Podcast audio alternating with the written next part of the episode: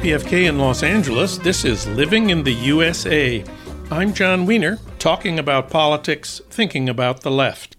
Later in the show, Harold Meyerson will have our political update. Today, Gavin Newsom proposed giving money to almost all Californians to speed economic recovery from the pandemic. And our critic Ella Taylor will talk about the Underground Railroad. It's premiering Friday on Prime Video, 10 one hour episodes of historical drama about American slavery and escaping from slavery. People are saying it's the most ambitious take on American slavery since Roots, and that was more than 40 years ago. But first, Rachel Kushner. Her new book, The Hard Crowd, includes an unforgettable essay about her visit to a Palestinian refugee camp. Her novels, The Mars Room, The Flamethrowers, and Telex from Cuba, have been translated into 26 languages and won many awards. We've talked about them here. The essays in The Hard Crowd are about politics, art, literature, music, and motorcycles, and they appeared originally in the New York Times Magazine, the LRB, the Paris Review, Artforum, and the New Yorker. We reached her today at home in LA. Rachel, welcome back. Thanks, Jon. Nice to be here. Well, the Palestinian refugee camp you wrote about in The Hard Crowd is not in Gaza or southern Lebanon. It's actually inside Jerusalem. I knew nothing about this. It's called Shuafat. Of course, your essay is not about the current crisis in Jerusalem and the efforts of right wing Jews there to push Palestinians out of some of the Palestinian neighborhoods around Shuafat. You visited in 2016 when something called the Knife Intifada was going on. But your report is about ordinary life for Palestinian refugees at that time and in that place. What's going on now in Israel and Palestine is so much worse. We're speaking on Wednesday. When you were in Shuafat, Israeli planes were not bombing Gaza and killing children. Israeli forces had not attacked the Al Aqsa Mosque in Jerusalem at the end of Ramadan and injured hundreds of Palestinians. I almost said that when you were in Shuafat in 2016, things were more peaceful. But that's not really the right way to describe it. Yeah, I would say, I could see how one would use that expression compared to now that it was relatively peaceful. But going there as I did and witnessing what to me very much looked like apartheid, and in fact, representatives from South Africa who had been a part of the Truth and Reconciliation process had gone to the West Bank and said that apartheid wasn't quite the right term because what they witnessed there was so much more extreme in terms of there being two different systems for two different populations of people. In any case, going there and witnessing what looked like apartheid and seeing the constant violence and humiliation that was enacted by Israel to maintain that apartheid is never peaceful the year that I was there was the intifada of the knife, when young people with nothing to lose charged at Israeli soldiers with knives in their hands. Just these totally futile acts of despair. And my feeling by the time I left Israel and Palestine was I was stunned to think that the Palestinian people were not running at Israeli soldiers in despair every second of their waking lives and it was the opposite of what you'd think you think you would ask yourself how could these kids decide to end it all? You know it's a version of suicide by cop running at a soldier with a knife in your hand a soldier that's armed to the teeth moreover wearing you know knife proof bulletproof all kinds of personal body armor. My question was the opposite. How are they not doing that all the time because of the extreme nature of their predicament and the torture and humiliation of it. So that was my personal takeaway. And I think that part of Israel's trick is to leave us with a lack of language where peace is not the right term for a momentary absence of terror, such as the time when I went, when, as you say, um, Israel was not actively bombing buildings that were full of children in Gaza. Your visit to Shuafat was a big deal for the people who live there. It seems like they were all happy to see you and happy to talk to you.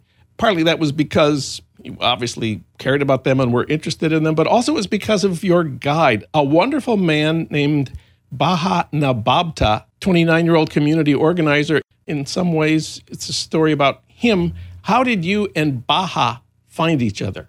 I was invited to go to the West Bank in 2016 by the writers Michael Chabon and Ayelet Waldman, who were putting together an anthology to mark the 50th anniversary of the occupation of 1967. And the book is called Kingdom of Olive and Ash. And they had liaised with an incredible array of different kinds of contacts on the ground in the West Bank from community organizers of youth groups in cities like Hebron and Ramallah to architects who are experts on the tripartite division that Israel uses um, to code areas and how they are controlled and the level to which they are controlled, to philosophers and historians, poets. We traveled all over the West Bank for a week and um, met with people multiple times a day. I mean, we would be roused, for instance, at four in the morning to go to a checkpoint at Kalandia and talk to the woman there who's been monitoring that checkpoint for the last 40 years mm. uh, and talking to her about the difference between merely being a witness to humanitarian crimes and doing something more. And she is more on the side now of doing something more. At the end of that long and intensive and concentrated week, we each were given a weekend where we had chosen a specific subtopic that we wanted to write about for the anthology. And then they, long before the trip, had organized, arranged everything, and connected us to the contacts that we would need for our weekend away from the group, doing whatever we'd chosen to do. And just on instinct alone, before I went, I was not knowledgeable about the history of Palestine. I was dimly aware of the way most people would be and dimly aware also of like where my affinities and sympathies might lie. But i really knew very little about the history of that conflict. And on instinct i decided i wanted to see what life was like inside one of these refugee camps that's been functioning where people thus are forced to make a life generation after generation for decades now. And what does that mean? These are not temporary camps at this point um, and obviously, the really famous or more notorious camps are inside Lebanon. And I knew people who had written, you know, academic books about these camps and et cetera. But I saw on the map that there was a camp inside uh, the borders of Israel, and it's called Shuafat. There's also a neighborhood called Shuafat, and that should not be confused for the camp because they are very different. That's basically a middle class neighborhood. Um, Shuafat refugee camp has 85,000 residents mm. who live in um, roughly one square kilometer. And I knew that and just asked myself, how do those people live? And what kind of self-government goes is, you know, goes on in that camp because the Palestinian Authority is not allowed into the camp. It is Israeli territory but Israel does not service the camp. There's no water service, there's no electricity, there's no emergency services. There are no virtually no schools. There's no land registration, there's no paved roads, there's no garbage mm. service. So how do these people live? And the organizers who worked with Michael Chabon and Ayelet Waldman one of them, Moriel Rothman Zecher, who's a writer and an organizer who'd been uh, living and working in the West Bank for many years, knew of Baha Nababta and connected me to him. And we went into the camp together and met with Baha. And Moriel served as my Arabic interpreter for quite a while the first day I was there. Uh, and then he left, and it was me and Baha alone. And I stayed with his family for a weekend and talked to him quite a bit about the camp, about his family, his history. He was born in the camp. Believe his fa- father may have also been born in the camp.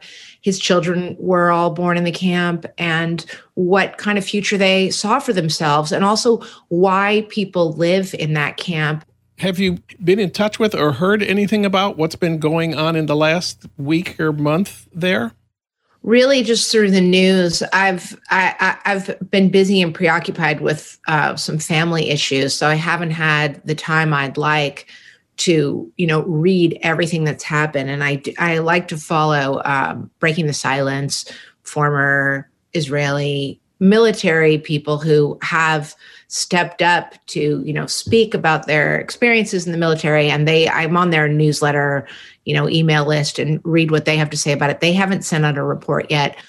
Um, i will say that reading about the destruction in gaza and the killing of children living in housing blocks in gaza does remind me of my trip in 2016 because one of the people on our trip the writer dave eggers uh, went to gaza. I went to shuafat Dave went to Gaza, and in order to go into Gaza, he had, he had to get several different um, documents stamped by both the Israeli government and Hamas. And the people living in Gaza, like you know, we've all heard over the years, are trapped there and cannot leave. And in a way, there's a similar predicament in Shuafat. In fact, I met people from Gaza in Shuafat who had, you know, originally in Gaza were trapped there. And then once they got to Shuafat, were trapped in Shuafat because Gazans are not allowed to really be anywhere. But inside of Shuafat, since Israel doesn't service that camp, they don't bother with people who are there without papers, without documentation. And if you're there and you don't have you know a green documentation that allows you to travel in um, the west bank and you don't have documentation that allows you to travel in israel you're basically stuck inside this one kilometer camp. And the israeli military has invaded that camp in the past. And having been there i think i could understand just in a tiny way which is better than nothing at all understand what it's like to be stuck in a territory that's being bombarded by the israeli military so when you were there, you moved around with Baha as people talked to him about what they needed, what they wanted him to help with. What sorts of things did they turn to him for? My impression of him was that he sort of was like a de facto mayor of the place, although the term mayor is a little problematic because that suggests politics. And I think that Baha transcended politics, maybe in the way that the most effective politicians do. He seemed like a trusted source that people could go to for a whole variety of problems. The first thing I saw him deal with was a lack of water in one of the unregistered, um, not up to code high rise buildings that people are forced to live in there. This building had no water. Um, and had had no water for a few days. They sort of take water illegally from lines that pass near Shuafat, and they are forced to do that. Um, and they were having a problem, and Baha's phone kept ringing, and he wasn't answering. And finally, he said to me, it's the people calling from this building here and pointed to this towering high rise building. And he said, I can't answer yet because I really don't have a solution for them to offer. But he was trying to work with the facilities people who are kind of renegade facilities people who can figure out how to solve the problem of getting water to this building. Um, I remember another problem was a man whose baby uh, had died in a clinic. And the man wanted to kill the doctor who uh, had attended to the situation with this baby. And it was one of those situations that, without knowing much about it, I would say is a symptom of a lack of a useful, helpful civil structure where people resort to revenge out of grief. And not just that, but a symptom of a lack of decent medical care that people mm-hmm. can turn to. And so Baha was forced to deal with a lot of very complex situations that arise in a place that doesn't have a civil structure. What did Baha mean when he told you we need police here? Well, to be quite honest, and part of what I write about in that essay is what I heard in terms of what fit with a narrative that I was sort of constructing in my mind as I was with him and what I wrote down but didn't really think about in the moment. I mean, I was taking in a lot of information in just a few days' time and really just trying to be in that place. For me, it wasn't really a political engagement. it was me trying to write down sense impressions and be sensitive to what people were telling me. And the piece that I wrote was meant to, I guess I wanted people who read it to feel that they would have had the same reactions that I did, that it was just about a person being plunged into, immersed in an environment that was foreign to her. And yet the people in it still had so much dignity and humanity and decency. And I reacted to that. The detail about Baha telling me that they wanted police there was something that I wrote down in my notebook, but quickly kind of, I guess I would say I repressed it because it didn't really fit with my ideas for the place. And yes, you know, I'm I'm no real fan of the function of police in society who are sort of you know, to clunkily summarize, there to protect private property and those who own property. But Baha, coming from a place that is caught between two different authorities, not attended to by the government of Israel, not attended to by the Palestinian Authority, has been overrun by opportunists who themselves are a product of a place that has experienced war and a deeply ignobling treatment by the Israeli military for decades now. And so naturally, there are young people there who are more brutal in their perception of how to get ahead and they there are people in the camp who regard the lawlessness as useful for their own endeavors be it like selling drugs or making money in other ways. And you know some you can buy an apartment in Shuafat refugee camp for a lot less money than you would for instance be able to buy an apartment for in Israel proper so to speak proper. But there are people who could take that apartment away from you at gunpoint at any moment and there's nothing you can do. So that's part of what Baha, I think, was speaking to is a lawlessness and opportunism that he was trying, you know, to push back against. And I believe that that's what ended up getting him assassinated in the street in the middle of the day in front of 100 people. Yeah, I have to say, when I read that part at the end, I shouted unintentionally, no. And my wife came into the room and said, "What? What happened? What's wrong?" And I said, I was sort of embarrassed, and I said, "Oh, I'm just reading Rachel Kushner's book." But it is something horrible and something huge that ends this essay. Yeah, it was devastating to learn that, and um, the people who had organized my trip into the camp let me know I was getting on an airplane. It was ten days after I left. I was traveling to do something to go talk to students at Hunter College, and um, they called me and said, you know, we're very sorry. We we need to tell you that Baha was killed, and um, it was unbelievable to me. I had not felt that I was inviting that kind of violence into my life by going there. But in fact, in a way, I was. And um, your reaction of, oh no, I think was shared by people who knew Baha very well. There were activists, you know, is even Israeli activists who'd worked with Baha who don't recognize their own government, architects I knew who'd worked with him, who kind of work on these issues of trying to reestablish services to Shuafat, who said, it's always the good ones. It's always mm. the good ones. Mm. People who, you know, are or not divisive, who are optimists and positive without being unrealistic, who have a natural grace. And Baha had a natural grace. And I think it was really devastating and demoralizing to people uh, that that he that he died in, in in this way. When you leave the camp, you do write everything. I quote: "Everything seems hopeless and obscene," and that's even before Baha got killed.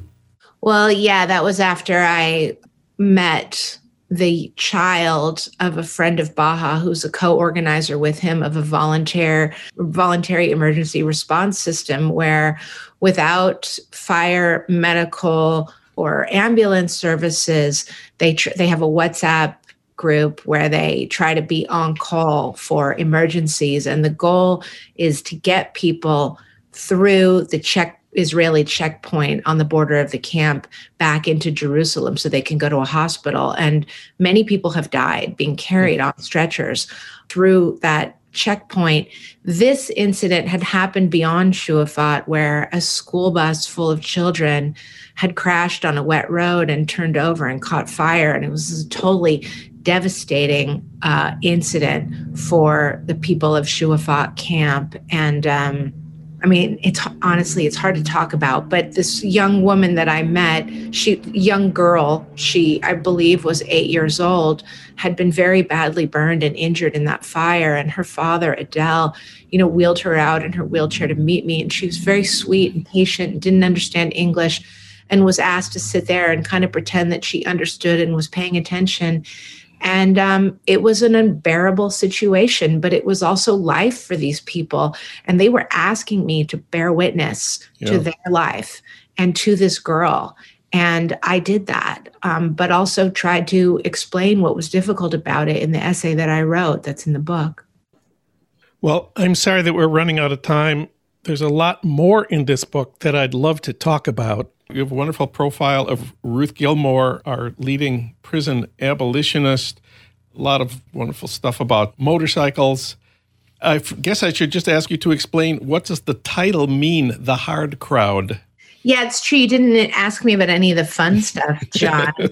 It's right to the misery. Oh, um, which you know uh, i don't think that that essay is actually miserable but the hard crowd is well it's the title of the book but it's also the title of the final essay in the book which is a kind of i guess remembrance of youth memory adolescence and those parts of adulthood that one will never revisit again because they are gone forever the hard crowd is a line I stole from a Cream song called White Room that I've always loved and remember having heard in a head shop when I was probably 10 or 11 years old, growing up in San Francisco in the Haight Ashbury. And to me, it's an evocative and strange grouping of words. It's not the tough crowd, you know, like um, a suspicious or unreceptive audience or the tough crowd like Marlon Brando in Hollister, California, looking for something to rebel against. it's something else, and it could mean different things in different parts of the book. But in that final essay, I guess it's those who committed themselves totally and ardently to the present tense in a way that a writer, I think, cannot, because the noticer removes herself by virtue of her noticing. And you say that in the hard crowd, you were the soft one, which is, I guess, why you're here today and some of them are not. I don't know if I would have seemed all that soft if you'd met me then, okay. but it, it's a way to sort of make a proposition about difference. And also, I have often felt that people who have star quality are kind of up there for me among my friends. And I like to write about people as though they are stars. So, in that way, I kind of position myself as the one who doesn't have those same qualities to which I'm paying homage. One last thing before we close, I have to ask Rachel Kushner, are you related to Jared Kushner? I you've asked me that before, Jon. Every time. I always have to check in and make sure. My husband trollingly refers to him as cousin Jared, um, which makes us all laugh. As far as I know, there is no actual relation. Rachel Kushner, her wonderful new book is The Hard Crowd. Rachel, thanks for all your work and thanks for talking with us today. Thanks so much, Jon. Always a pleasure.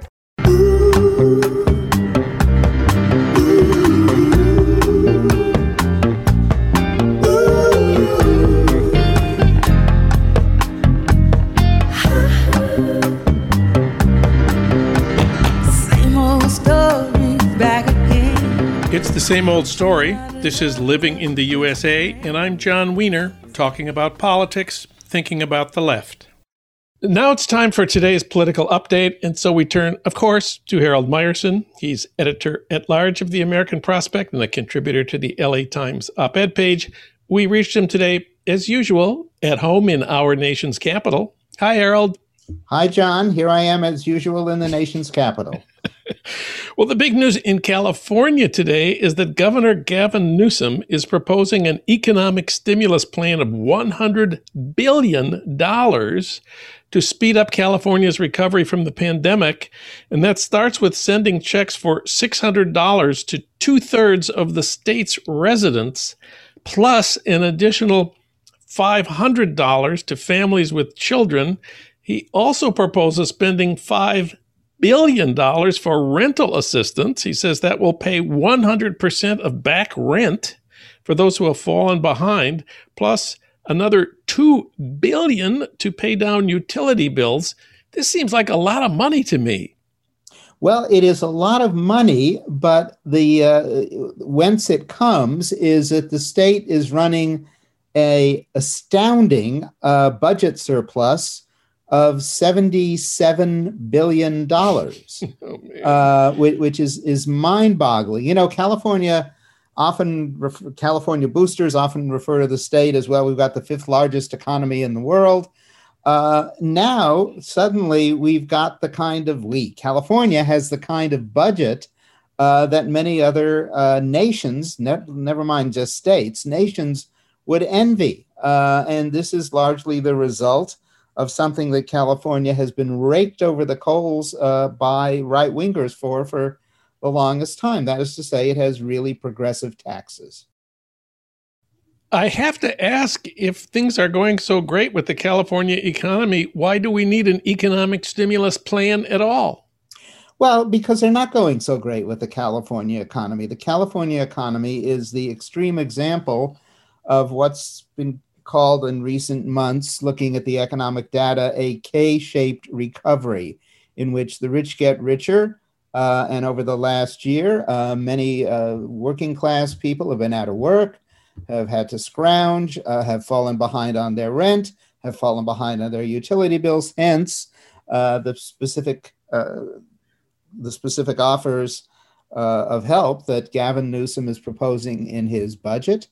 Um, you know, uh, it, this is a, a, tale of two states. Uh, you have the uh, very affluent on the coasts, and you have uh, a great number of regular California working people who are living in a state with the uh, uh, highest housing costs of any state and really struggling to make ends meet, even if they have been fully employed over the last year. So, uh, this budget really is, in many ways, it's it's it's sort of the most serious redistribution I can think of. Uh, in many ways, even including the federal government, and includes other things too. Newsom is going to propose uh, a, a, a, full year of pre-kindergarten for every four-year-old in the state. Uh, he, he's proposed 12 billion uh, for homeless and more affordable housing. Uh, the list goes on and on because if you add that $77 billion to the additional, I think it's 23 billion or thereabouts, which is coming from uh, the, uh, uh the, the Biden stimulus, uh, there you have $100 billion to play around with. You know, uh, that's kind of unheard of. And, and Newsom is, is doing the right thing. But there are lessons here, very big lessons for how to go about uh, redistribution and how to how to really deal in a responsible way with an economy uh, which has seen stratospheric wealth just become more stratospheric in general over the last 10 20 years and in particular over the last year. Uh, and i think california has in some ways stumbled into uh, the sweet spot for, for dealing with that the sweet spot of redistribution we might call it the sweet spot of redistribution. Great phrase. Uh, let's talk about this 12 billion to house homeless people in California that Newsom proposes to spend. That would be the biggest single investment any state has ever made to address homelessness. And as you said, it, it will go to creating affordable housing, to inc- also increasing mental health services and funding other programs. But let us remember that LA County voted overwhelmingly back in 2017 for Measure H. This passed with something like two thirds of the vote, which is a sales tax increase that was that will raise 3.5 billion dollars for combating homelessness. And at the same time, the city of LA voted for Measure HHH to spend 1.2 billion dollars on 10,000 units of housing for the homeless. So uh, and yet, of the 10,000 units that are the money has been appropriated for, almost none of them have been built. So it seems like 12 billion, billion plus 3.5 billion plus 1.2 billion. We should have housing for everybody who's homeless in California and especially in Los Angeles, but there's still I think the last count was something like 60,000 people homeless on the streets of LA. What's going to happen here? Well, that's a good question. Uh, any effort to actually house homeless people in LA has run up against a wall of opposition from people who live anywhere where such housing has been proposed, and that's been sufficient to uh, intimidate city council members and others uh, for pushing too far. So it, it's kind of a disgrace. I mean, um, you would you would uh, uh it may be that if it's handled at the level of state government rather than local government, uh, the more geographically parochial concerns of, of NIMBYites uh, and people just concerned about, you know, having homeless in their neighborhood uh, would be in some ways harder to register at that level of government. Uh, that may be the only way to do it. I mean, you know, it may turn out that it has to go to the national level. It may turn out have to go to the United Nations. Uh, the United Nations, in fact, does have protocols for uh, homeless encampments and uh, yes, they they do indeed. Uh, but uh, you know, c- clearly at the level of local government, local government officials were just too fearful of pushback. Uh, and we'll see the fate of this with uh, with the Gavin Newsom's twelve billion dollars proposal at the state level. And of course, all this is happening against the background of a recall effort by Republicans. Uh, how's the recall going? Not so hot. Not so hot. There's some polling out relatively recently that shows it has support in the high 30s, which uh, is nowhere near enough it's clearly sort of a core Republican issue in a state in which core Republicans constitute, uh, on the whole, maybe a quarter of the population, and in a low turnout election, maybe a third of the population. It's not clear that it's really reaching anywhere, you know, beyond that. And what Newsom is doing, which is sort of, you know, the the new New Deal comes to California, certainly uh, will uh, help cement uh, his support going into the recall. But, you know, actually, the key thing here predates Newsom, and it is California taxes, which I think we need to talk about. Please tell us about California taxes. Well, Elon Elon Musk moved to Austin because the taxes are so high in California. Yeah, well, you know, I mean, uh, one possible response to that is good riddance. Uh, but in any event, uh, California taxes for the highest income bracket uh, exceed thir- 13%, and that's on top of federal taxes uh, and includes capital gains.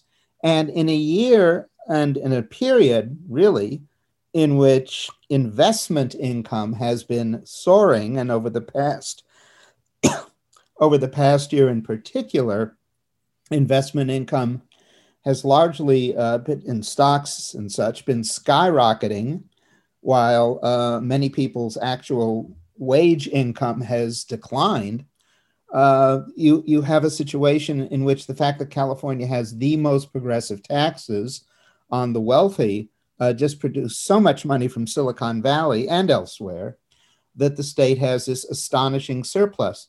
So you kind of wonder, you know, why doesn't uh, now? Obviously, the, the fact that so many billionaires and people like them are concentrated in California is a major reason for this. But, you know, a lot of billionaires are concentrated in New York, northern New Jersey, and uh, southwestern Connecticut. Uh, they're called Wall Street. And uh, Andrew Cuomo, the governor of New York, has uh, opposed and you know threatened to veto any effort to raise taxes uh, on Wall Street to comparable levels that Californians tax Silicon Valley. Uh, and so uh, New York doesn't have this kind of money to throw around, and New York could really use it. Meanwhile, back in Washington. Oh, yes. We're speaking here uh, late on Wednesday. House Republicans have voted to kick Liz Cheney out of her leadership post because she continues to challenge Trump's big lie about the election being stolen. And soon after that uh, vote, several uh, Republican members of the House spoke up uh, to minimize the actions of the pro Trump rioters who stormed the Capitol on January 6th. My favorite was Representative Andrew S. Clyde of Georgia, somebody I'm not that familiar with, said, quote, there was an undisciplined mob. There were some rioters and some who committed acts of vandalism. But let me be clear there was no insurrection. To call it an insurrection is a bold faced lie. If you watch TV footage of those who entered the Capitol and walked through Statuary Hall, you saw people in an orderly fashion staying between the stanchions and ropes, taking videos and pictures of each other. Close quote. So, um, what do you make of the vote to kick Liz Cheney out combined with just moments later, Republican, some Republicans making statements like this? What do they tell us about the Republican Party? Well, you know, Republicans have in in sort of in their QAnon, however you pronounce that. That's good enough. Uh, mode uh, have have said you know the Democrats are are uh, practicing practicing satanic rituals. And uh, there, there, there, was a story recently, I think, in the Washington Post, quoting Joe Biden on the campaign trail last year uh, and saying, you know, if, if and when the Republicans lost, they would have their their come to Jesus moment, their altar time, and I think that gets the wrong Catholic ritual uh, uh, as a description of what the Republicans really need to do. They need an exorcism. Mm. They have been uh, uh, possessed by Donald Trump, uh, almost to the exclusion of any ideology. I mean, you know, Liz Cheney was about as right as you could go on the political spectrum on normal political issues, not not on overthrowing the government. On that, she happens to have, be of sound right. mind. Right. Uh, but you know, it's it's this satanic uh, uh, possession, uh, and I, I, I, think it explains Donald Trump's comb over, which is obviously uh, devised to hide the horns. So uh, I mean that that's what's that's what's going on uh, in in the Republican Party, which you know is is clearly just unmoored from reality. Some have chosen to be unmoored because it's politically expedient, given the nuttiness of their base and of the uh, the right wing echo chamber on media, which which just uh, inflames uh, that that sentiment. Um, and you know there are some yokels who uh, in in elected office who actually believe this crap, including possibly uh, that guy from Georgia whom you quoted, Congressman Clyde. so that's what's there. But what's also notable about the vote today was that it was a voice vote, and the leadership understood that once the vote was recorded, uh, Republicans would be vulnerable either way. Um, the f- remaining people with a tether still to reality in the party uh, would be up in arms about those who voted to bounce her. And uh, those who uh, wanted to keep her in would uh, uh, excite the rage and ire of uh, Republicans who who wanted her out of there, which is the majority of uh, of the party. So how to avoid that that kind of putting everybody in either a little or a lot of political danger come the next Republican primary? Well, don't have a recorded vote. Just do it. Uh, just do it by voice. So it, it sort of. Uh, uh, profiles in in cowardice uh, in in a bigger way than is than is actually common. There is a big however to all of this, though, and that is despite all of Trump's statements that the election was stolen and all of this Republican speechifying today about this, Republican leader Kevin McCarthy today told reporters no one is questioning Biden's legitimacy. Quote, I think that is all over with, close quote, he said. We're sitting here with the president today, close quote. And indeed, right after they dumped Cheney, Kevin McCarthy and the rest of the House Republican leadership then met with Joe Biden to discuss a bipartisan approach to infrastructure. So, what is going on here? Well, you know, I mean, we talk about two halves of the brain, the left half and the right half. In the case of the Republicans now, it's the malignant fantasy half and the sometimes we have to, you know, work in the world of reality half. and when when Kevin McCarthy moved, uh, you know, took took the uh, seven minute car ride from uh, from the House side of uh, of the Capitol to the White House, he made that move. Uh, and you know, I mean, it literally uh, the the man speaks in in two different modes depending on the immediate context. Who are the what the, his surroundings may be, who he's talking to.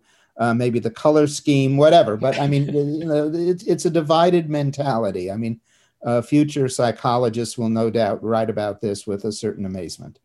You know, I, I remember that at several months ago, uh, Nancy Pelosi said, quote, one of my prayers is that the Republicans will take back their party. We need a Republican party that is not a hijacked cult, close quote.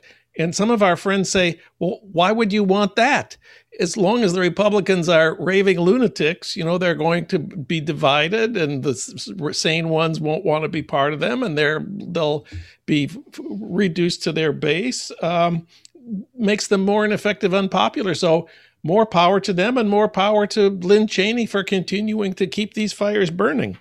Well, I mean, you know, we'll see. I mean, the, the uh, downside of that argument is you could have more and more dangerous January 6th, uh, more insurrections, if I may use a phrase which our Georgia friend does not like. Uh, so, you know, I mean, uh, it, I, I can understand the uh, feeling of someone like Pelosi to have people on the other side of the aisle who actually share a common view of what is real and what is not. Uh, admittedly, you know, there has always been the kind of ideological difference in which there isn't never been complete agreement on what is real and what is not, but it, it, it is past the point of uh, you know uh, any any possible communication between the two at this juncture.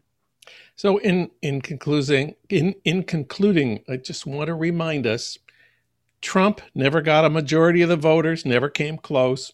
His approval rating as president never went above 50%. That made him the most unpopular president in modern history. Right now, 63% of voters approve of the job Joe Biden is doing as president. Is America a great country or what? Uh, both.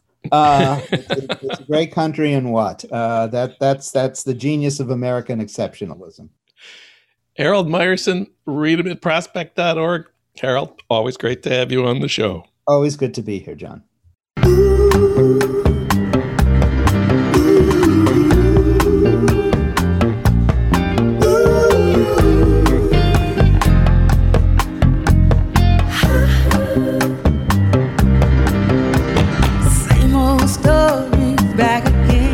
It's the same old story. This is Living in the USA, and I'm Jon Wiener, talking about politics, thinking about the left. Now it's time to talk about TV and movies with Ella Taylor. Of course, she's a longtime critic for the LA Weekly, NPR.org, and many other places. We reach her today, as usual, at home in Santa Monica. Hi, Ella. Hi, Jon. Gloomy Santa Monica today. Well, the big event on TV this week, maybe this year, is The Underground Railroad, a 10 part series on Amazon Prime Video, premiering Friday, May 14th, when all 10 episodes will be released. It's a historical drama that's being called the most ambitious take on American slavery since Roots. And Roots, I looked this up, was on TV in 1977, more than 40 years ago. Tell us about the Underground Railroad. Well, it actually, you know, it, it does, for those of us who are old enough to have seen Roots, which in, includes you and me, um, there are kind of shades of Roots in this. But uh, since the showrunner of the of all 10 episodes is Barry Jenkins, who made the two um, acclaimed films Moonlight and If Beale Street Could Talk, which the latter was based on a novel by James Baldwin former was based on a play. This one is also an adaptation of the prize winning novel made in uh, that was written or published in 2016 by Colson Whitehead. I knew very little about the Underground Railroad, which sounded thrilling. Um, so I went down a rabbit hole and found out a good deal about it. The name actually was a metaphor. I'm sure a lot of people know this who are listening. Um, was a metaphor for a, a, a kind of web of safe houses and tunnels that were used in the latter half of the, the 18th century and the first half of the 19th century before emancipation for slaves um, in slave owning states to escape, um, notably, of course, from the Deep South what Jenkins has done here is to literalize that metaphor. I haven't read the the novel, so I don't know if if that occurs there, but he shows it quite thrillingly as a um, underground tunnel with a railroad running through it, through which the slaves can actually pretty much row themselves to safety or to try to row themselves to safety with the help um, of others in the Black community along the way, but also with the help of white abolitionists who were trying to do their bit. So it's a story about slavery and escape from slavery, but it's also a, a very personal story about parenting. The story centers on a a young woman named Cora Randall, an enslaved African American. She is played with enormous passion by a young South African actress named Thuso Mbedu, um, who is really quite marvelous in what, what must have seemed like an endless role because she is in almost every frame of all 10 uh, episodes. She is the escapee, but her, there's a backstory to her, which is that she's also a very angry young woman. Not only because she's a slave and um, is being persecuted by a bounty hunter who's played by Joel Edgerton, also very well, bit of a thankless role there, uh, who tried to find her mother when she escaped years ago. As far as Cora is concerned, her mother abandoned her. She went out uh, one day and never came back, and she's never found out the truth of what's happened to her mother. Barry Jenkins' mother was, as people who've seen Moonlight will know, because um, the mother character there is based very much on his mother, who was an addict also didn't understand as a child why uh, his mother went, if not physically, then certainly uh, spiritually missing. So there's a very personal side to this, and it's a very moving story. We do find out by ten, by chapter ten what in fact happened with the mother, and I will say no more about that. But this is, this is the story of her escape. Barry Jenkins told the New York Times that the big question he faced at the outset was do we really need more images of black people getting brutalized? He answered that there was a story he needed to tell that was not about the physical violence of slavery, but he said something subtler about the psychic and emotional scourge, the spiritual strength required for any individual to come out alive. But then he organized a focus group of black people in Atlanta who had read the Colson Whitehead novel and asked them what they thought about this. And their advice was, quote, you have to show everything. It needs to be hard. It needs to be brutal, close quote. So, my question for you is how brutal is it? It's as graphic as it needs to be. I agree with those people in the focus group, and and uh, I don't say that lightly because I have a totally low tolerance for violence in, in cinema, but it is completely in place. It's not exploitive, but uh, it is there, and some of it is very bad indeed because uh, what ama- some of the physical violence amounted to torture and murder by extremely savage means, and every state seemed to have its own method um, for either excluding uh, or killing off people, right down to the the famous, um, uh, perhaps not so famous experiments with uh, sterilization of women and uh, eugenics, you know, uh, with men. And that is spelled out very graphically too. So I do want to stress that this is not a series for very small children. For teenagers, I think parents can make their own decisions, but it, it is pretty graphic. Uh, and I saw nothing out of place with that.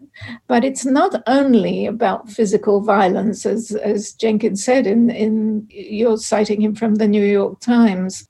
There is both great cruelty and indifference and savagery, and there is also a great deal of kindness and rising to the occasion. I heard an interview with Jenkins in which he said that he was, in the absence of his mother, collectively parented. And so is Cora. It doesn't, you know, always save her from danger, but there is the, the African American community, which today is often excoriated, you know, for being for having single parent families and so on and so forth. In this period, if he is correct, and I have no reason to suppose that he isn't, is that other community members would step up to parent the children uh, whose parents were either not present or not able to look after them or who had been killed or disappeared. Um, and that's a very moving and powerful theme during this series. And in some cases, these are white people who have dedicated themselves to the cause.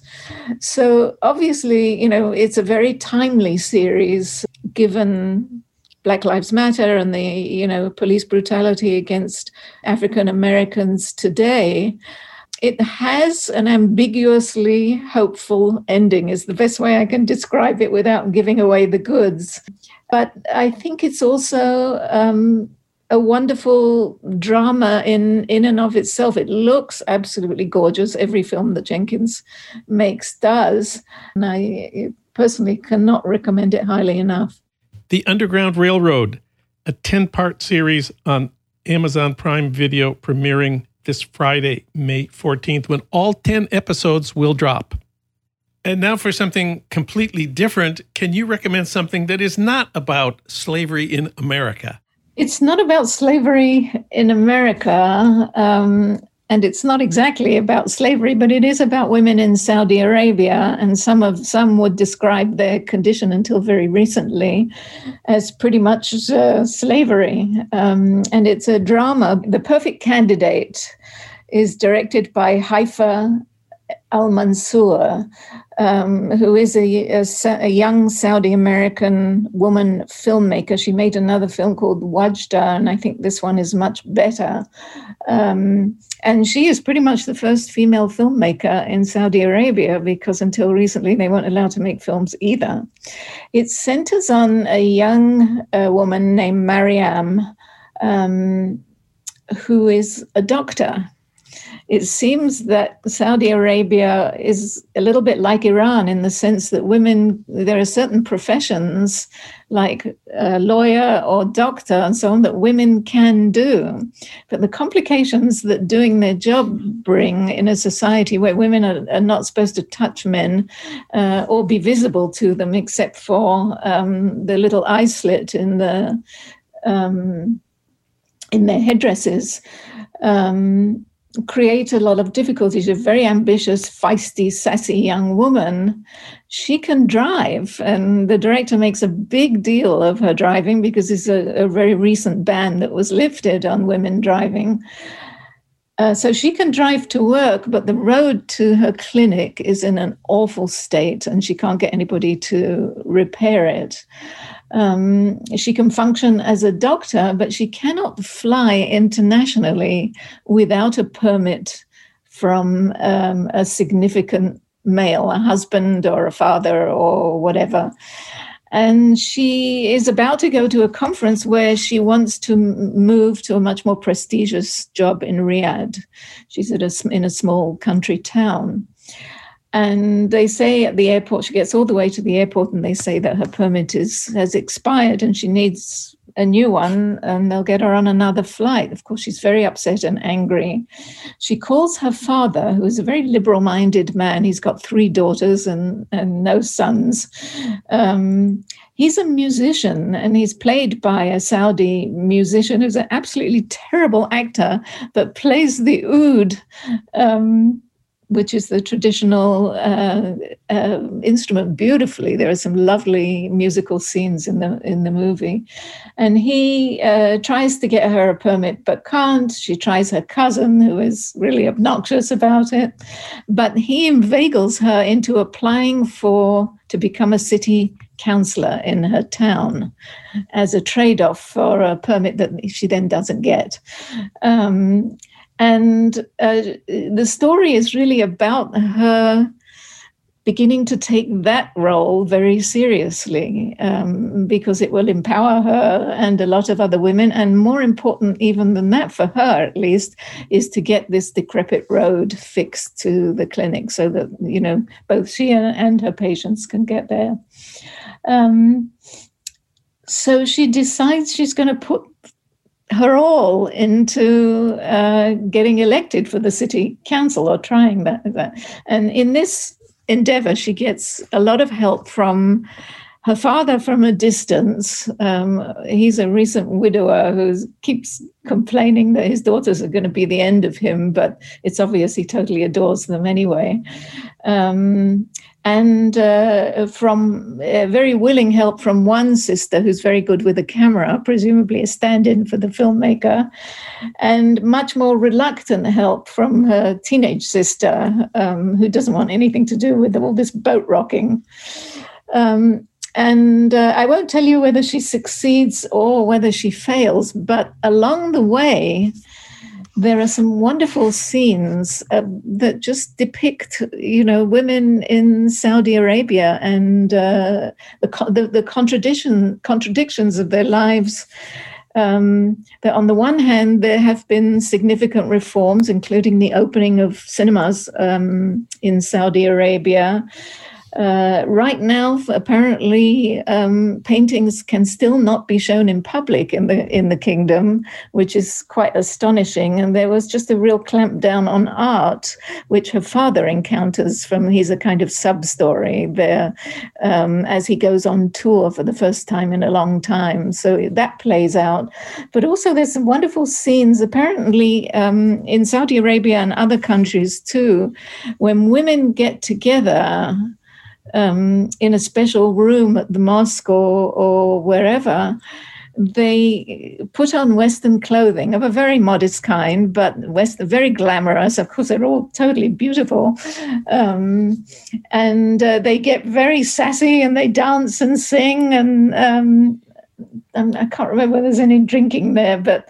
Um, no these, drinking. No drinking allowed. these scenes are absolutely wonderful because the exuberance of these pent up lives um, is really just smashing to watch. It's wonderful.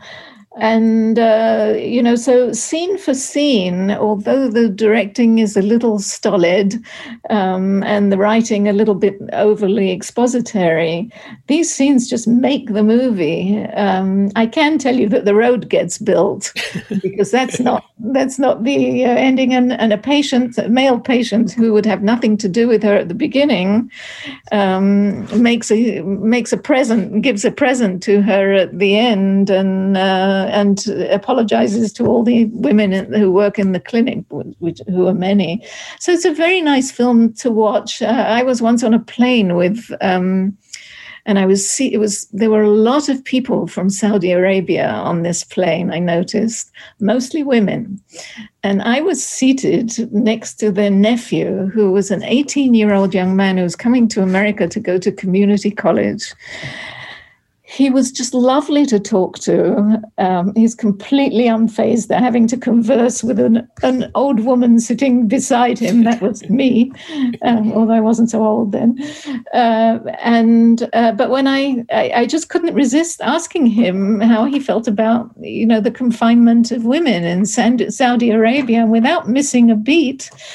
Um, he said, you know, it's our duty as men to protect our women and at this point, I, I gave some consideration to pushing it further and asking, you know, if the if the woman doesn't feel like she's in need of protection, what do you do? But I didn't. Um, and he introduced me to uh, to all his female relatives, and uh, it was really quite fun. But at the same time, completely. Um, Byzantine in some way in terms of their attitudes towards women. So this young woman is very brave. Um, the tone is very generous of the movie. That she says that there are traditions also that are worth. Um, maintaining mostly artistic traditions, but um, uh, there's something it's not a her stance is not aggressive it's more we need more of this cha- these changes to happen and where can we see the perfect candidate? You can see it only in theaters uh, Laemmle in a number of Laemmle theaters the royal the playhouse and town centre. It seems to be unclear whether it's going to get a streaming um, release. I, I, suppose that they will see how you know how it goes, and maybe Laemmle will pick it up for its virtual cinema. But for now, it's in those three movie theaters, and I gather that things are picking up with the movie theaters. People are actually going. Well, we have time for one more, but it it has to be quick. It cannot be endless it is rather endless, but in a wonderful way. If you like this kind of movie, it's it's called About Endlessness, and it's by the Swedish director Roy Andersson, who previously made a, a film a couple of years ago called The Pigeon Sat on a branch reflecting on existence. Um, that will give you some clue that this is a highly philosophical filmmaker. It's only 76 minutes long. So um, it's not endless. No, it's actually quite brief, but I found it entirely gorgeous. It's a scene, what it is, is a collection of sequences um, that will almost seem like a documentary in some ways, but every single one of them was made in a studio. So you've got, for instance, um, a man stopping to tie his daughter's shoelace, uh, a woman executive who, quote unquote, feels no shame. Uh, and uh, very movingly, a couple wa- watering the grave um, of a son who was killed in combat. That's the micro level. And uh, its most striking image, which is also used in the poster for the movie, is a couple um, flying rapturously over the bombed city of Cologne. Cologne. Um, which is all it was actually a tiny model of the hmm. burned out city of Cologne that was made in the st- in the studio, and all of this is mixed in with macro scenes of. Um, uh, there's one with Hitler uh, in his bunker as he's about to go under, and another of defeated soldiers marching to a prison camp. And the moods, uh, it's narrated uh, in the manner of Scheherazade by a young woman who keeps saying, I saw a man, I saw a woman. And there's no attempt to explain any of this. But the overall effect is both funny uh, and heartbreaking and uh, um, very uh, extremely moving and extraordinarily uh, detailed and, and clever. When I found out it was all made in a studio, you wouldn't really believe it. Um, and it's really all about the, the, way that the banal mixes with the profound in everyday life. He's sort of tried to reproduce that. Um, he has said, um, and I'm quoting here, I am not a pe- pessimist, but the fact is there is no hope. Um, okay. And that, that, absolutely describes the twofold um, modulated tone of his movies. If you don't like ambiguity, you will hate this movie. But if you would like the experience of, of living and the vulnerability of living portrayed in front of you in a very beautiful way, this is highly recommended. And it's all over the place, actually. Um, you can see it on Amazon, Apple TV, Google Play, Fandango, PlayStation, Vudu, and YouTube, um, all of which surprised me very much because uh, I think they must have got it very cheaply because this is not a mainstream movie at all, but I do very much recommend it. So we've talked about Underground Railroad. It's on Amazon Prime starting on Friday. The Perfect Candidate, uh, which is at Laemmle Theaters, and Endlessness, which is everywhere. Ella Taylor, thanks for talking with us today. You're very welcome, Jon.